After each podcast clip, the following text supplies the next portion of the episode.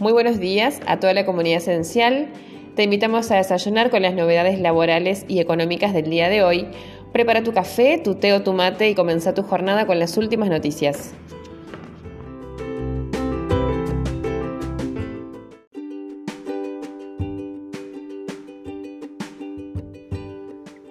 La FIB extiende hasta el 31 de diciembre de 2021 el plazo para que los responsables inscriptos en el IVA adecúen sus sistemas de facturación de forma que puedan emitir comprobantes A a los monotributistas. La resolución general, que todavía se encuentra pendiente de publicación en el boletín oficial, establece que los responsables inscriptos en el IVA que al 1 de julio de 2021 no tengan adecuados sus sistemas de facturación para cumplir con la emisión de comprobantes A a los monotributistas, podrán, desde la fecha mencionada y hasta el 31 de diciembre de 2021, emitir facturas tipo B incorporando al comprobante la leyenda receptor del comprobante responsable monotributo.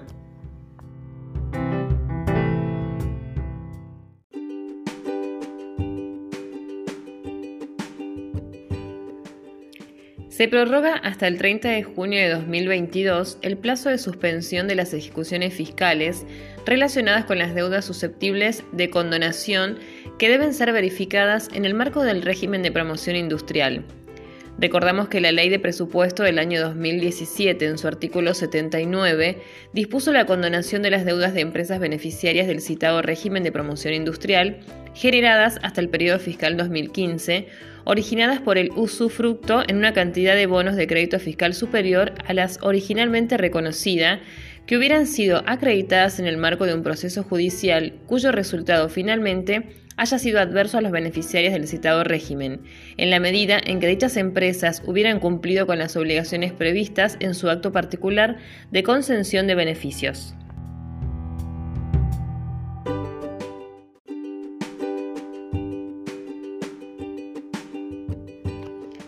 El reintegro a sectores vulnerados por consumos realizados con tarjeta de débito se incrementó un 70%.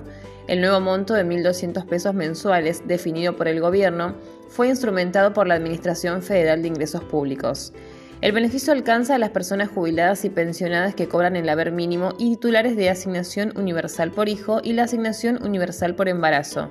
La herramienta, que estará vigente hasta el 31 de diciembre, se oficializó a través de la Resolución General 5023, publicada este jueves en el Boletín Oficial. Junto con el aumento y la extensión del plazo, el Gobierno definió incorporar los gastos realizados en farmacias.